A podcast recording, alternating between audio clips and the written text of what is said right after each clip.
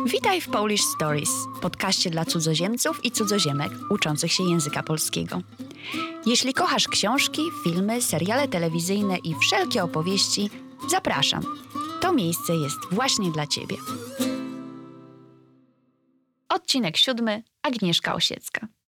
Cześć, jestem Gosia i w pierwszym sezonie Polish Stories opowiadam o znanych i lubianych pisarkach i pisarzach z XX i XXI wieku.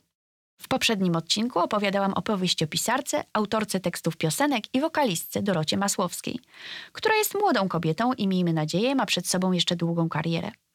Dzisiaj natomiast opowiem Ci o poetce, tekściarce, pisarce, dziennikarce i reżyserce, która niestety już nie żyje, ale swoim pisaniem wpłynęła na twórczość bardzo wielu innych artystów. To Agnieszka Osiecka, kobieta wszechstronnie utalentowana i bardzo interesująca.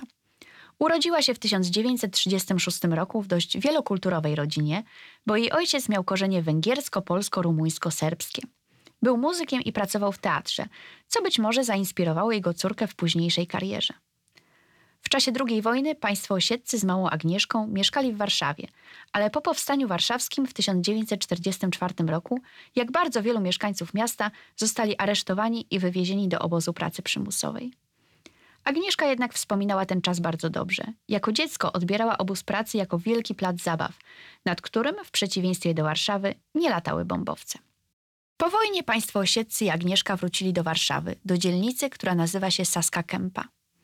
Z tym miejscem Agnieszka Osiecka była związana całe życie. Saska Kępa pojawiała się w tekstach jej piosenek, to tam stoi teraz bardzo piękny pomnik artystki. Agnieszce nie było łatwo odnaleźć się wśród rówieśników. Nie miała mieszczańskich korzeni, jak jej koleżanki z Saskiej Kępy, ale nie pochodziła też z rodziny robotniczej, co było cenione w komunistycznej Polsce. Była bardzo inteligentna i utalentowana, miała własne zdanie i poszukiwała swojej własnej drogi. Pisała dużo i od wczesnych lat. Studiowała dziennikarstwo na Uniwersytecie Warszawskim i reżyserię w Szkole Filmowej w Łodzi. Na studiach zaczęła współpracę ze Studenckim Teatrem Satyryków w Warszawie i została tam na 18 lat. To tam zadebiutowała jako tekściarka, czyli autorka tekstów piosenek. Pisała też teksty do reklam w telewizji polskiej, czyli jakby się powiedziało teraz była copywriterką. Prowadziła też muzyczne audycje radiowe. Pod koniec życia współpracowała też z Teatrem Atelier w Sopocie, który teraz zresztą nosi imię Agnieszki Osieckiej. Osiecka napisała około 2000 tekstów piosenek. Wiele z nich do dziś jest ponadczasowymi przebojami. Współpracowała z wieloma kompozytorami i wokalistami, ale chyba najczęściej muzykę do jej tekstów pisali Seweryn Krajewski i Katarzyna Gertner, a piosenkarką, która utwory Osieckiej śpiewała i śpiewa do dziś najczęściej, jest Maryla Rodowicz. Trudno wymienić kilka najsłynniejszych jej piosenek, ale są to na przykład Niech żyje bal, Małgośka, Na zakręcie, Dziś prawdziwych cyganów już nie ma i Zielono mi. Moją ulubioną piosenką Osieckiej są Białe zeszyty, które wykonywało kilka wokalistek, m.in. Magda Umer i Anna Szałapak. Wiele z piosenek Osieckiej można znaleźć na YouTubie i Spotify. Na mojej stronie internetowej polishstories.net możesz ściągnąć transkrypt tego odcinka podcastu i wszystkich poprzednich zresztą też. Znajdziesz w nim linki do piosenek Agnieszki Osieckiej na Spotify. Mam nadzieję, że posłuchasz i że Ci się spodobają. Agnieszka Osiecka pisała też opowiadania i książki, zarówno powieści, jak i książki wspomnieniowe. Jedna z nich nosiła tytuł Szpetni czterdziestoletni, co było nawiązaniem do książki Marka Chłaski Piękni dwudziestoletni.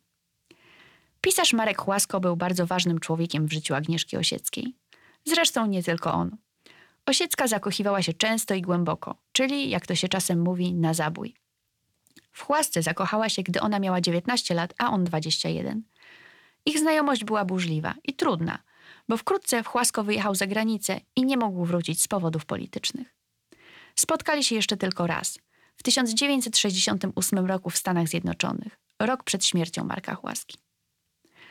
Później Osiecka miała kolejno dwóch mężów. Pierwsze małżeństwo z producentem filmowym Wojciechem Frykowskim trwało zaledwie rok. Kilka lat po rozwodzie z Osiecką, Frykowski wraz z kilkorgiem znajomych został zamordowany przez rodzinę Charlesa Mansona w domu Romana Polańskiego w Los Angeles. Drugie małżeństwo Osieckiej z reżyserem Wojciechem Jesionką trwało 4 lata. Natomiast przez niemal 10 lat była związana z dziennikarzem i dyplomatą Danielem Passentem, z którym miała jedyne dziecko, córkę Agatę. Agnieszka Osiecka zmarła na raka w wieku 61 lat w 1997 roku i jest pochowana na cmentarzu powązkowskim w Warszawie. Ale jej twórczość naprawdę wciąż żyje. Teksty piosenek Osieckiej są piękne, poetyckie i ponadczasowe i zachwycają dziś tak samo jak pół wieku temu. I to już wszystko na dzisiaj. Nie zapomnij zajrzeć do transkryptu tego odcinka i posłuchać piosenek z tekstami Agnieszki Osieckiej. Są naprawdę przepiękne. A w następnym odcinku opowiem o pisarzu, o którym już dzisiaj wspominałam. O ukochanym Osieckiej, którego nazywano polskim Jamesem Deanem i o jego dramatycznych losach. Dziękuję, że tu ze mną jesteś i mam nadzieję, że zostaniesz na dłużej. Przed nami jeszcze trzy odcinki pierwszego sezonu tego podcastu, a później kolejne sezony. Więc zasubskrybuj Polish Stories w swojej ulubionej aplikacji podcastowej. Do usłyszenia. Autorką podcastu Polish Stories jestem ja, Gosia Rokicka. Za produkcję i realizację odpowiada podcastownia ciekawości w Warszawie.